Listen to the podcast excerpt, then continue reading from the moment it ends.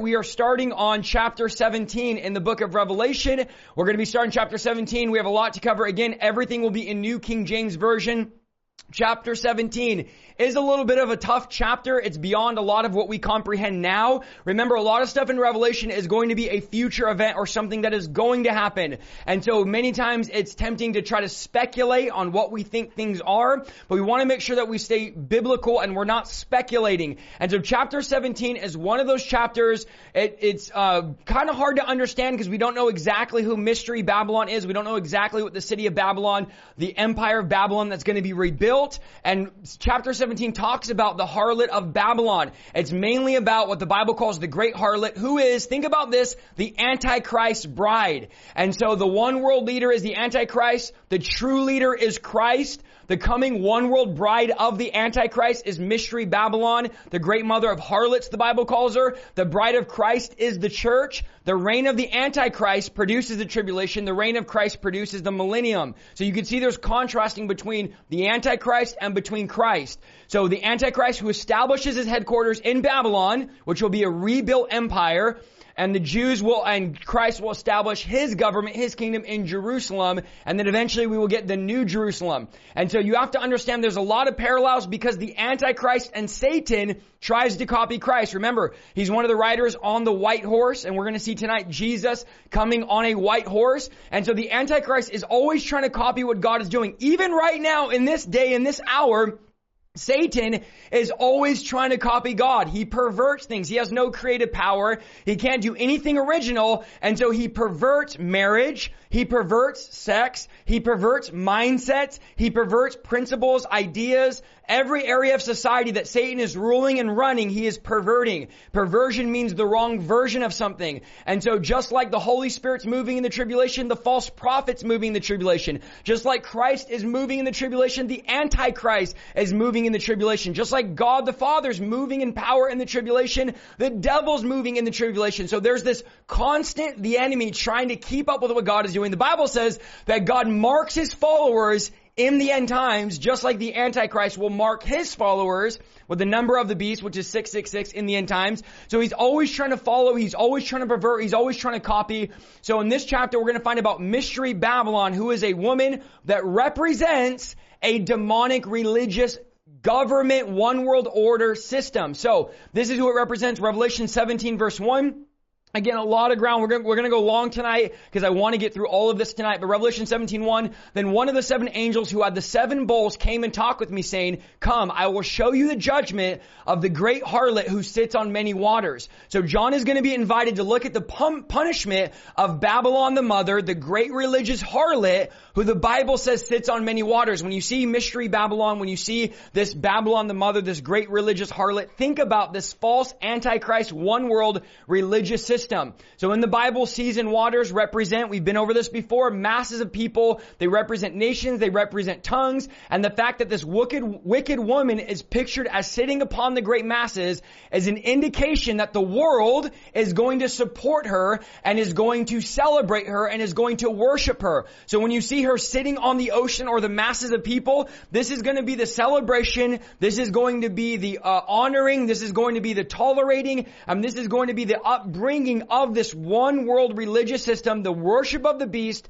the worship of the Antichrist, and this is the harlot that we're seeing verse 2, with whom the kings of the earth committed fornication and the inhabitants of the earth were made drunk with the wine of her fornication. So this harlot religious system will commit adultery with the kings of the earth, will, will get in bed with the kings of the earth, shall conspire world leaders to produce a one world religion and the wine of her fornication is a reference to demonization. This wicked woman, wicked woman, this is a tongue twister here, will lead people astray with deceiving spirits. So this is not just a natural religion or a natural one world order. This is led by demonic spirits. Remember, last week we talked about the demonic spirits are going to go out and deceive the kings of the earth to gather them at Armageddon, which we're going to see tonight, the Battle of Armageddon, to fight against God and his army, which is going to be us. I'll show you this tonight. So that, that's what you have to understand about this harlot, about this woman. She's using demons to deceive the kings of the earth and the nations. That's what the wine of her fornication. It's speaking of demonic influence. Verse three.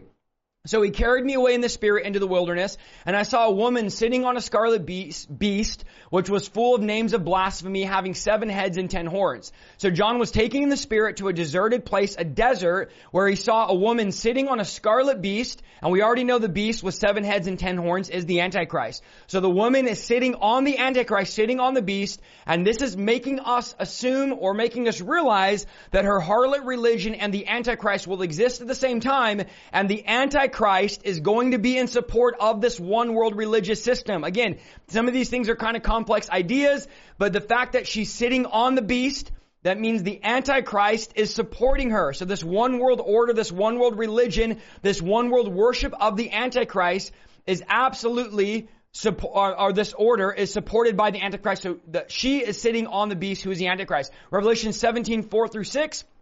The woman was arrayed in purple and scarlet and adorned with gold and precious stones and pearls, having in her hand a golden cup full of abominations and the filthiness of her fornication. And on her forehead was written, Mystery Babylon, the Great, the mother of harlots and the abomination and of the abominations of the earth. I saw the woman drunk with the blood of the saints and with the blood of martyrs of Jesus. And when I saw her, I marveled with great amazement. So not only is she making the nations of the earth drunk on her fornication, her religious mindset, but also she's getting drunk on, the Bible says, the blood of the saints and the blood of the martyrs of Jesus. So, she's actually taking pleasure in murdering and martyring Christians. So this is what, what we're seeing here. The harlot, I know it sounds kind of complicated. The harlot who is this one world religion, this false system, is taking pleasure and getting drunk on murdering and martyring Christians. So this is going to be this one world religious system that I talked about before after the Christians persecuting the tribulation saints, it's going to be incredibly hard in the tribulation to be a believer because the Bible says that this other religious system is going to be getting drunk on the wine, I'm, I'm sorry, drunk on the blood of the tribulation saints and the blood of the martyrs of Jesus. So not only is she making other people drunk, she herself is drunk on their blood. We don't know exactly what Babylon is, but in the next chapter, we're going to talk about the fall of the city of Babylon. So she's determined to make this one world religion supported by the Antichrist. Grant Jeffrey, who's an end times teacher, said, Obviously, Mystery Babylon, the apostate pagan church of the last days, will not develop overnight. Such an ecumenical organization involving many diverse religious groups will be created by negotiation and conferences over years leading up to the tribulation, uh, in the tribulation and the beginning of the seven year period. It's therefore probable, listen to what he says here, that we are going to witness the initial steps towards this one world church of the last days before the rapture takes Christians home to heaven. So this Bible teacher is saying it's very possible that we might see the beginning of this one world religion even before the tribulation. So it's possible before we get raptured, before the tribulation, we're going to see the start of this one world religion, this mystery Babylon, this great harlot the Bible talks about. Verse 7. But the angel said to me, why did you marvel? I will tell you the mystery of the woman and of the beast that carries her, which has the seven heads and the ten horns, which we've already talked about. We won't keep going over the same things over and over. A lot of this is just descriptive of what's going on here. So God's angel perceived that John was astonished and confused and said, John, I'm going to show you two things. I'm going to show you the mystery of the woman and the mystery of the beast with the seven heads and the ten horns, who is the Antichrist. Revelation 17, 8. The beast that you saw was and is not and will ascend out of the bottomless pit and go to perdition. And those who dwell on the earth will marvel, whose names are not written in the book of life from the foundation of the world, when they see the beast that was, that is not, and that yet is. So this is what the Bible's saying. The beast existed prior to John's lifetime. It once was, did not exist when John received the revelation, now is not, that's what it's saying, but will reappear at an unspecified time in the future.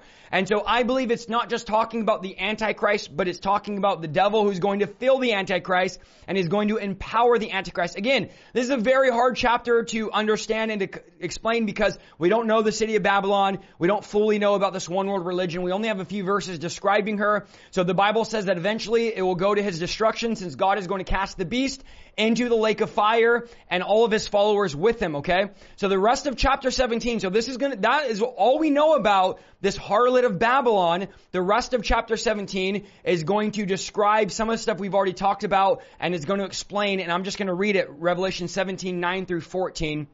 Again, very short chapter, very descriptive here. Here is the mind which has wisdom. The seven heads, so it's actually going to tell us what they are the seven mountains on which the woman sits. There are also seven kings. Five have fallen. We've already covered all this. One is, and the other has not yet come. And when he comes, he must continue for a short time. The beast that was and is not and himself also the eighth and is of the seven and is going to perdition. Verse 12. The ten horns which you saw are the ten kings who have received no kingdom as of yet, but they receive authority for one hour as kings with the beast. These are of one mind and they will give their power and the authority to the beast. Again, we've already talked about all this. These are the nations that are going to give their power to the beast. Verse 13, these are of one mind and they will give their power and authority to the beast. Verse 14, they will make war with the lamb and the lamb will overcome them for he is the Lord of lords and the King of kings and those who are with him are called chosen and faithful. Then he said to me, the waters which you saw where the harlot sits, which we just talked about, are peoples, multitudes, nations, and tongues. Verse 16. And the ten horns which you saw on the beast, these will hate the harlot, make her desolate and naked, eat her flesh, and burn her with fire. Verse 17. For God has put it into their hearts to fulfill his purpose, to be of one mind, and to give their kingdom to the beast until the words of God are fulfilled. And the woman who you saw is the great city which reigns over the kings of the earth. Okay, so basically what John is saying is something we've covered before. These nations, these kings, are going to give their power over to the Antichrist. They're going to give them their power, and at some point they're going to turn on the woman. They're going to turn on Mystery Babylon. They're going to turn on this harlot, this one world religious system. And this is what John is describing in Revelation 17. So let's wrap up. Again, Revelation 17 is about the fall of the harlot of Babylon. An angel shows John, this is the wrap up here, or the recap. He'll show John the punishment of the harlot who sits on the scarlet beast. She's the one who the earth will commit adultery with. The woman who sits on the beast is the mother of harlots and she gets drunk on the blood of the tribulation saints. The beast comes out of the bottomless pit and into his destruction will astonish many because he was, wasn't, and is yet to come. His seven heads represent seven kingdoms. The beast is the eighth kingdom, but will come out of the seventh kingdom. The ten horns are ten kings who will rule with the Antichrist during the tribulation. We've talked about that before. Their only purpose is to give power to the eighth king, who's the Antichrist, the beast, and God will establish accomplish his purpose by planting the idea of destroying Babylon, the mother, into the minds of the beast and his ten kings. Okay, that's chapter 17. Again, short chapter on mystery Babylon, the harlot of Babylon, this one world religious system. Chapter 18.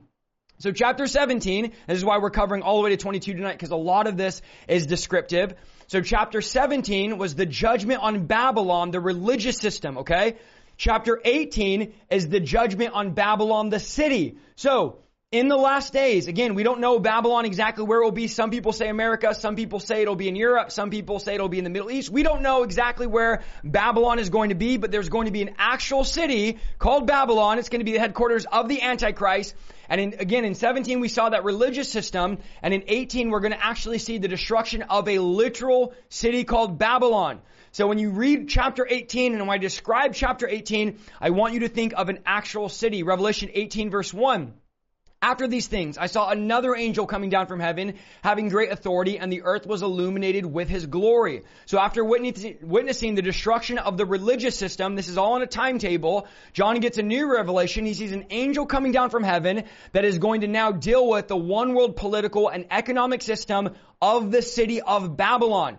And this, when this angel arrives, the earth is not going to be lit by the sun, the moon, or the stars, but the earth will be lit by the angel's glory. And that suggests to many scholars he'll come directly from the presence of God. Remember, angels are very important in the book of Revelation in God's end time, end time timeline. And so here we're going to see an angel that is illuminating so bright. Remember, the sun's going out, the stars are going out, darkness is covering the earth, and now this angel is illuminating the earth.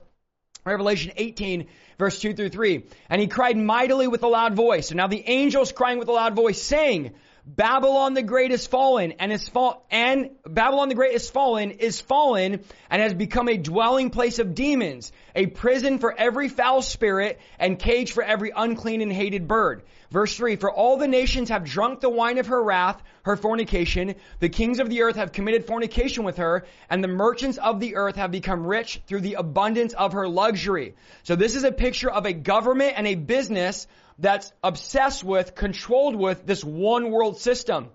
And so now we're seeing the merchants of the earth all these nations, all these governments, world trade, by the time the tribulation period arrives, John says all these businesses and all these institutes and all these massive corporations and companies are going to be intoxicated with the money, with the power, with the wealth that the tribulation has produced. And they're in full support and they're extremely wealthy because of this harlot, or I'm sorry, because of Babylon and because of this one world order, because of the mark of the beast, because you can only buy and sell if you have the mark. They've been intoxicated. They're infatuated by this one world order. And this is, some of this stuff is already happening now, as many of you are saying. Revelation 18:4. And I heard another voice from heaven saying, Come out of her, my people, lest you share in her sins, and lest you receive her plagues.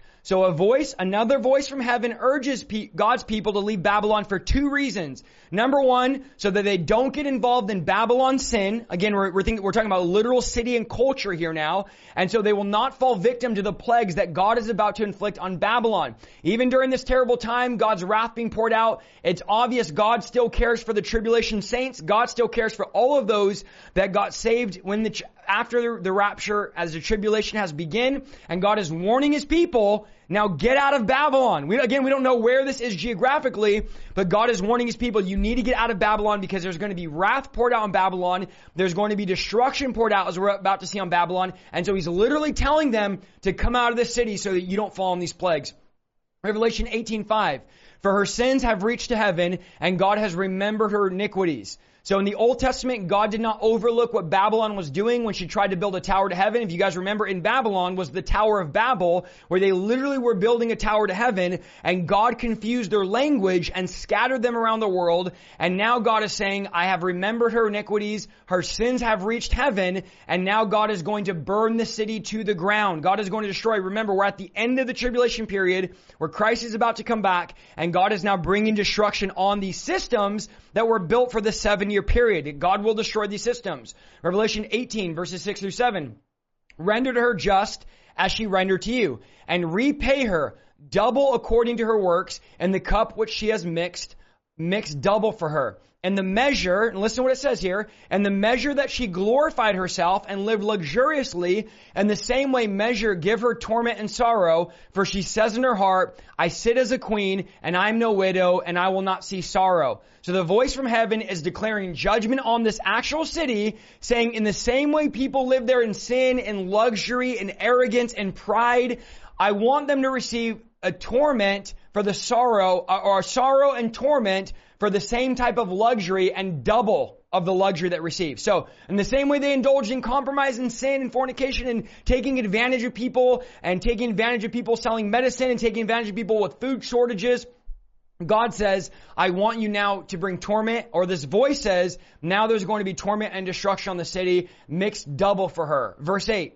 Therefore her plagues will come in one day death and mourning and famine, and she will be utterly burned with fire, for strong is the Lord God who judges her. So this is the home of the one world order, the global trade. She thinks she's very powerful. She controls weapons, great armies. The city is massive. The Bible calls a she, but compared to God, she is nothing. And so what no earthly army could destroy or do, God is going to accomplish in one day. This entire city is going to be wiped out. This end time harlot city is going to be wiped out chapter 18 verses 9 through 10. The kings of the earth who committed fornication and lived luxuriously with her will weep and lament for her when they see the smoke of her burning. Again, talking about a literal city. Verse 10, standing at a distance for fear of her torment, saying, Alas, alas, the great city of Babylon, that mighty city, for in one hour your judgment has come. So this destruction of Babylon, we're talking about worldwide news. When this city collapses, when God burns this city to the ground, it's going to produce worldwide news. People are going to talk about it. Kings, dictators, politicians, all of those that supported this city, all of those that took advantage of the wealth of this city, this wicked, wicked headquarters of the Antichrist, are now going to grieve and cry as they see their city go into rubble, as they see smoldering rubble go into the air, pillars of smoke as God destroys the city. The Bible calls it a mighty city because again, it's the headquarters of the Antichrist, the false prophet. There's wicked rulers, leaders, presidents that are living in the city and God is about to burn the entire system to the ground. Again, showing the world you don't mess with God. Because for these seven years, they built the city of Babylon. They built this empire of wealth and money and finances. This massive city. You think New York or San Francisco or any of these big cities are opulent or powerful. These will look like nothing compared to Babylon. This will be the devil's headquarters and God is going to burn it down in one day. It's not going to stand against the Lord God Almighty. Verse 11. And the merchants of the earth will weep and mourn over her, for no one buys their merchandise anymore. So think about this. Businessmen are weeping over not a loss of life, not people going to hell, not even their own sins. They're weeping over that they've lost customers that people no longer are buying their goods. They can no longer take advantage of people selling medicine. They can no longer take advantage of tribulation saints and the Christians. And so now they're weeping because no one will buy their merchandise. It's getting burned to the ground and they're losing financial opportunity. And they've taken advantage of people all throughout the tribulation, this is next level greed. And they're literally mourning. They're not mourning because people are dying and getting killed in the plagues. They're mourning because they're losing customers. Verses 12 through 13 merchandise of gold and silver. So this is what they're dealing in. Gold and silver, precious stones and pearls, fine linen and purple silk and scarlet, every kind of citron wood, every kind of object of ivory, every kind of object of the most precious bronze, iron, marble, cinnamon, incense, fragrant oil and frankincense, wine, oil, fine flour and wheat, cattle and sheep, horses and chariots. And then the last, look what it says here in verse 13, and bodies and souls of men. So not only, how, how disturbing is this? Not only does the Bible say they're trading everything expensive. Again, John doesn't know what a car is. He doesn't know what aircrafts are. So he's, he's relating things to what's valuable in his time. That's why he's saying cinnamon, incense, fragrant, frankincense. You say that doesn't mean anything to me. Well, you gotta understand John's describing something of value. So you're talking about cars and you're talking about wealth and technology. These are things that they're selling, but the end, it says that they're also selling or dealing in bodies and the souls of men. So John's describing the things that are buying and sold bodies, which is actual physical bodies, body parts, and selling people. And then when the Bible says the souls of men, it's speaking of slavery, showing us that during the tribulation, these greedy men that are mourning and crying over Babylon being destroyed, these greedy men are actually selling people into slavery. There will be a slavery movement, a slave trade will be reinstituted in the last days, and probably a lot of Christians will be sold into slavery in these times. And this is what they're trading in. They're crying because now they're losing business here because God's destroying the city. Chapter 18 verse 14. The fruit that your soul longed for has gone from you, and all the things which are rich and splendid have gone from you, and you shall find them no more. So the global leaders and traders are going to acknowledge that their Babylonian dream of wealth and success has been destroyed. All of the glory, all the riches of this great, most powerful city is now going to be gone. It's just going to be a distant memory verses 15 through 16, the merchants of these things who become, who became rich by her will stand at a distance for fear of her torment, weeping and wailing. Here they are crying again saying, Alas, alas, the great city that was once clothed in fine linen, purple, scarlet, adorned in gold and precious stones and pearls. So these businessmen, they're not going to go into the city. They don't want to be around it, but they're going to stand from their sky rises. They're going to stand watching on TV, standing at a far distance, weeping and wailing as they watch the city burn to the ground verses 17 through 19. For in one hour, such great riches came to nothing. So within one hour, the city is completely destroyed. Every shipmaster, all who traveled by ship, sailors, and all those that traded on the sea stood at a distance and cried when they saw the city smoke, the smoke of her burning, saying, what is like this great city? They threw dust on their heads and they cried, alas, alas, the great city who had all the ships of the sea became rich by her wealth, for in one hour she's made desolate. So now again, we have more traders, more businessmen, crying. This whole, again, this whole chapter is about the destruction of Babylon and lots of these guys are crying about, mourning about the destruction of a wicked city. Chapter, verse 20. Rejoice over her. Now, now the script changes. Watch what happens in verse 20. Rejoice over her, O heaven, and you holy apostles and prophets, for God has avenged you on her. So here we have the difference between God's people and the godless people. One group will rejoice and sing the praises of God. The other will, re- will mourn the loss of their God and their God is money. So one group is rejoicing, saying, thank you Lord for destroying this wicked city. And then the other group is is mourning because they've lost their God and their God has been money. So in the end, Babylon will brought the judgment on itself by rejecting God, rejecting God's people, killing people, mistreating God's people, and being drunk on the wine of her fornication. This massive city is going to be brought down and there's going to be praise and there's going to be worship, and not only in heaven, but I believe also on the earth among the tribulation saints. Verse 21. Then a mighty angel took up a stone like a great millstone and threw it into the sea, saying thus with violence, the great city shall be thrown down and shall not be found anymore. So we're going to see this mighty angel taking up a stone, showing us in the same way this massive stone is thrown in the sea, never to be seen again, never to be remembered. So Babylon, this great city, is going to be thrown down and will not be revealed and not be found anymore. Verse 18 uh, chapter 18 verses 20 through to 24. The sound of harpists, musicians, flutists, and trumpeters shall not be heard in you anymore. No craftsman or no craft shall be found in you anymore. And the sound of the millstone shall not be heard in you anymore. The light of lamp shall not shine in you anymore. And the voice of the bridegroom and the bride shall not be heard in you anymore. For your merchants were the great men of the earth. For by your sorcery all the nations were deceived. And in her was found in the blood of prophets and saints and all who were slain on the earth. Okay. What does this mean? It sounds complicated. Here's what John is saying.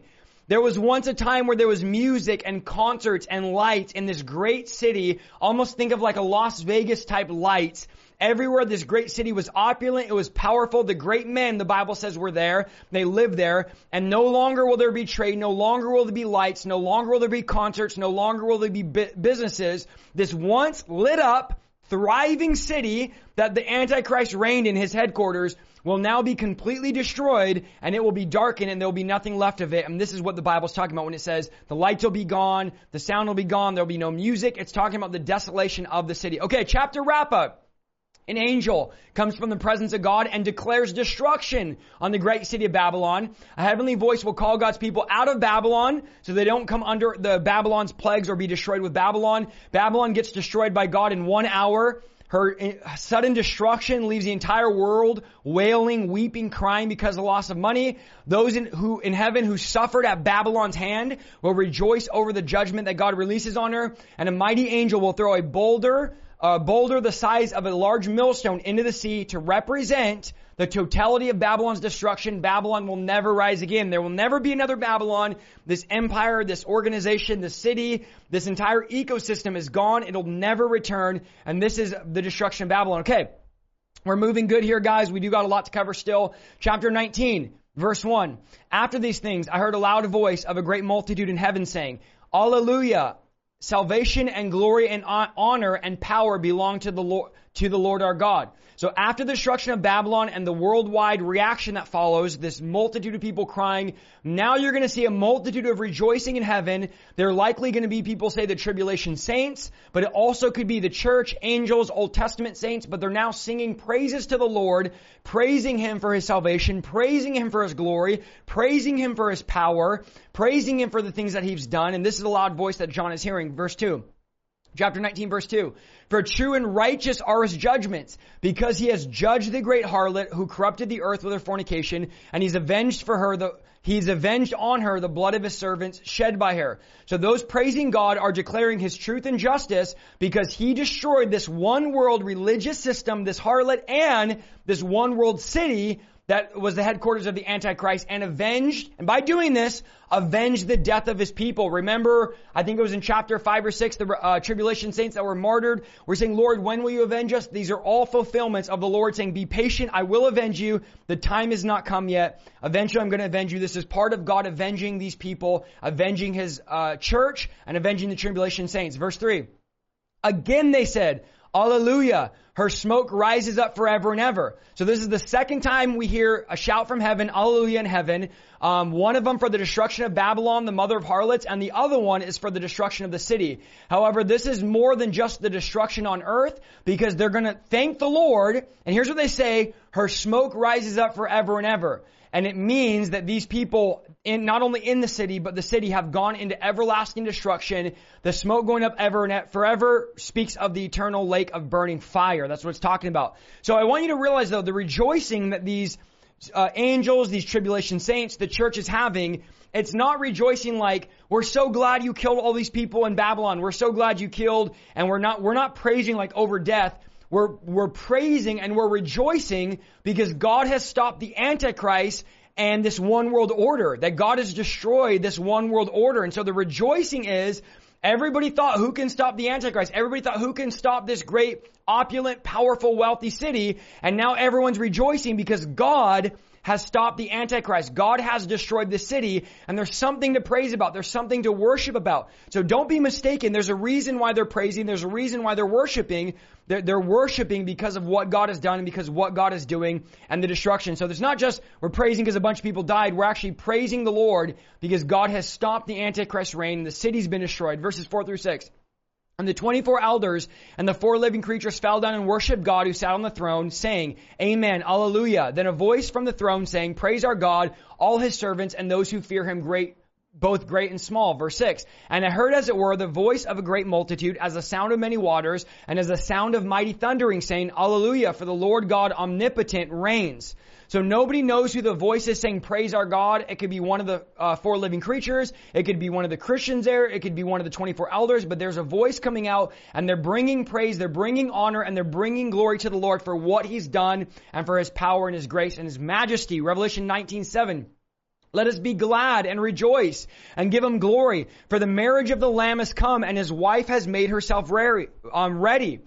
So this will be a great day in heaven because it's now time for the Lamb who's Christ, uh, who's Christ, marriage to the church, and the bride of Christ. And God's servants are now rejoicing and giving Him glory because they're anticipating the marriage of the Lamb. And, and in regard to what was this timing, when did this happen? This will take place after the destruction of Babylon, near the end of the tribulation period, and this will be until death do us part type of wedding. This is not going to be a temporary thing that's going to happen during the tribulation. This is going to be a permanent marriage between the Lamb and between the bride and between His bride, which is the church. And so now they're preparing, they're praising, and they're saying the Lamb has come and His wife has made herself ready. And this is going to be the special union. Many people believe, some people believe that the wedding of the Lamb is going to take place at the beginning of the millennial reign. Others believe it's going to take place right before Armageddon because they're saying, well, we have to marry God, Christ. There has to be that wedding before we come to the earth and reign with Him. Needless to say, we don't know exactly when the wedding is going to happen, but it's going to happen either in the beginning of the millennial, right when we come back to the earth and reign with Christ, which we'll talk about here in a little bit, or it's going to happen right before the battle of Armageddon when Christ returns. The, the wedding is going to happen. Revelation 19:8. And to her was granted to be arrayed in fine linen, clean and bright, for the fine linen is the righteous acts of the saints. Okay. So this is the bride of Christ. This is us before the wedding. We are now in fine linen, clean and bright. But I want you to see what the fine linen is in verse 8. The fine linen, the Bible tells us, we don't have to speculate, is the righteous acts of the saints. So before its marriage, the church is wearing fine linen, which is the righteous acts. So whatever righteous acts you've done, whatever you're doing, you're gonna be, these will be worn as a gown or as like a robe, as a wedding dress that God's to wrap us in these righteous acts. So for all of you that say acts don't matter, works don't matter, what we do for God doesn't matter, it does matter because the Bible literally says that this is what the bride is wear, wearing on the wedding is the righteous acts of the saints, these right choices we've made. Chapter 19 verse 9. Then he said to me, right, blessed are those who are called to the marriage supper of the Lamb. And he said to me, these are the true sayings of God. And so, and, um, again, John heard an angel tell him to write. This time he was told to write about the wedding supper of the Lamb. All those who invited to attend this are blessed, the Bible says. So this is what Hal Lindsey, who is a Revelation teacher, said. Hal Lindsey said this. Well, Revelation 19:9 pronounces a blessing on the guest at the supper. It doesn't indicate the time of the supper or the place of the supper. And this is what he says. It's my feeling that the wedding feast of the Lamb and his bride will take place on earth at the very beginning of the millennial kingdom of God. So he believes that the wedding supper of the Lamb is going to take place on the earth at the beginning of the millennial kingdom. Again, nobody truly knows. This is just us interpreting how we feel we can interpret it, but no one knows exact timing. Revelation 19:10. And I fell at his feet to worship him. This is the John falling at the feet of the angel to worship him. And he said to me, "See that you do not do that." I'm your fellow servant and of your brethren who have the testimony of Jesus. Worship God, for the testimony of Jesus is the spirit of prophecy. So after writing what the angel said, John falls at the angel's feet to worship him, and the angel says, don't worship me. Don't worship me. I'm just one of your, I'm a fellow servant. I'm not God. Only worship God. So again, These angels are powerful. They're majestic. They have authority, but we're never to worship angels. We're never to praise angels. Remember, during the tribulation, people are going to worship Satan. They're going to worship demons. They're going to worship the Antichrist. The false prophet will demand worship. However, in our, in Christianity, we're forbidden to worship or to pray to anything but God, anyone but God. We don't pray to saints. We don't pray to spirits. We don't pray to angels. We don't worship angels. We only pray to God. We only worship God. We only give honor and glory to God. We never, never, never pray to a saint. We never, never, never pray to Mary. We never worship Mary. We never worship saints. It's only to God. And even the angel says, no, no, no, John, don't worship me. Don't praise me only worship and only praise God. So if you're involved in anything that is telling you to worship a pastor, worship a leader, or bring glory and honor, worship, get on your knees before a man of God, that's all unbiblical. It's all false. I've seen a lot of these ministers in other countries that have people get on their knees before them. This is wrong. This is not God. We are only to worship the Lord God Almighty. That's it. We don't worship any other gods. We don't pray to people, pray to any other gods. I must say this because many of you always say, is it okay if I pray to a saint? Is it okay if I pray to Mary? Is it okay if I worship so and so. No, it's not okay. We're only to worship the Lord God Almighty. Revelation 19:11. Now I saw heaven open, and behold, now this is where it gets, whoo, I get chills when I talk about this. This is where it gets very, very good here. Not that it, none of it wasn't good, but this is just starting to get to that climax here. Revelation 19:11. Now I saw heaven open, and behold, a white horse, and he who sat on him was called faithful and true, and in righteousness he judges as he judges and makes war. So now John is seen Christ on a white horse. The Bible says he's called faithful and true.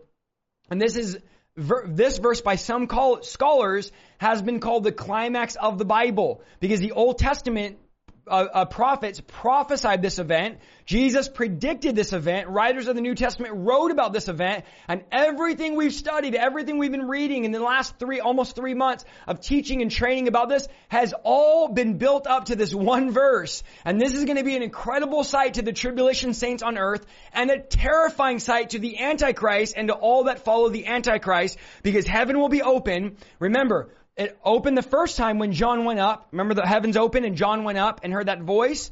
And that's when people say uh, represents the rapture of the church. And it will be opened up the second time when Jesus comes back with his church. And so a rider on a white horse will appear. The first rider on a white horse was the Antichrist. He, remember he appeared in the beginning of the tribulation. He was one of the riders on, on the horses. He was the white horse. He was trying to mock or mimic Christ. This is the true rider of the white horse who is Christ. So this is um, in ancient times when mighty warriors would ride in. They would ride in on white horses to declare war. If you rode in on a donkey, it was because you were de- going to declare peace. If you rode in on a horse, it was to declare war. We know Jesus came the first time on a donkey, and the Bible makes it clear right here in Revelation 19, uh, verse 11, that he's coming back on a war horse. He is not coming to die again. He's not coming to lay down his life again. He's already laid down his life. He's already shed his blood. He is coming to establish a government that will never end to rule on the earth for a thousand years and to destroy the Antichrist and the false prophet. Okay. This is Christ on the right, um, on the white horse. Revelation 19:12. His eyes were like a flame of fire, and on his head were many crowns. His, he had a name written that no one knew except himself. And so his fiery eyes speak of his jealousy, his power, his righteous anger, his insight, his knowledge. His many crowns reveal his authority and his royalty. And we know that Jesus has many names. Jesus is one of them. Lord is one of them. Christ is one of them. Wonderful is one of them. Counselor, Son of God, Son of Man. There's tons of names for Jesus. But when he comes back, he's going to have a special name that is only known to him. No one will be able to understand what the name is. It'll only be known to him. Now, will someday God reveal the name? We don't know. Maybe someday God will reveal what that name is. But when he comes back, he will have a name that only himself will understand. Verse 13. He was clothed with a robe dipped in blood, and his name and his name is called the Word of God. So the robe dipped in blood is a symbol of what is about to take place. The prophet Isaiah tells us it represents the blood of his enemies. So he's going to come back to deal with hundreds of millions of unbelievers at the Battle of Armageddon, and the Battle of Armageddon will be a bloodbath, and this is why the Bible says his robes are dri- are dipped or dripping in blood. This is a representation symbolic of the blood of his enemies. His name is the Word of God, and this can only be explained by looking at John's other book, the Gospel of John, and in this Gospel, John calls Jesus the Word of God made flesh, and so we know the rider of the white horse, because of this, is Jesus Christ himself. According to the Bible, there's the written word of God, John 5:39. There's the spoken word of God, which is John 3:34 and John 6:63, and the living word of God, which is John 1:1, John 1:14 and Hebrews 4:12. Those are the three different ways we see the word of God. The Bible is the written word of God. Um, as we preach messages full of the Holy Spirit, that's the spoken word of God. As I'm preaching, inspired by the Holy Spirit, it's the spoken word of God.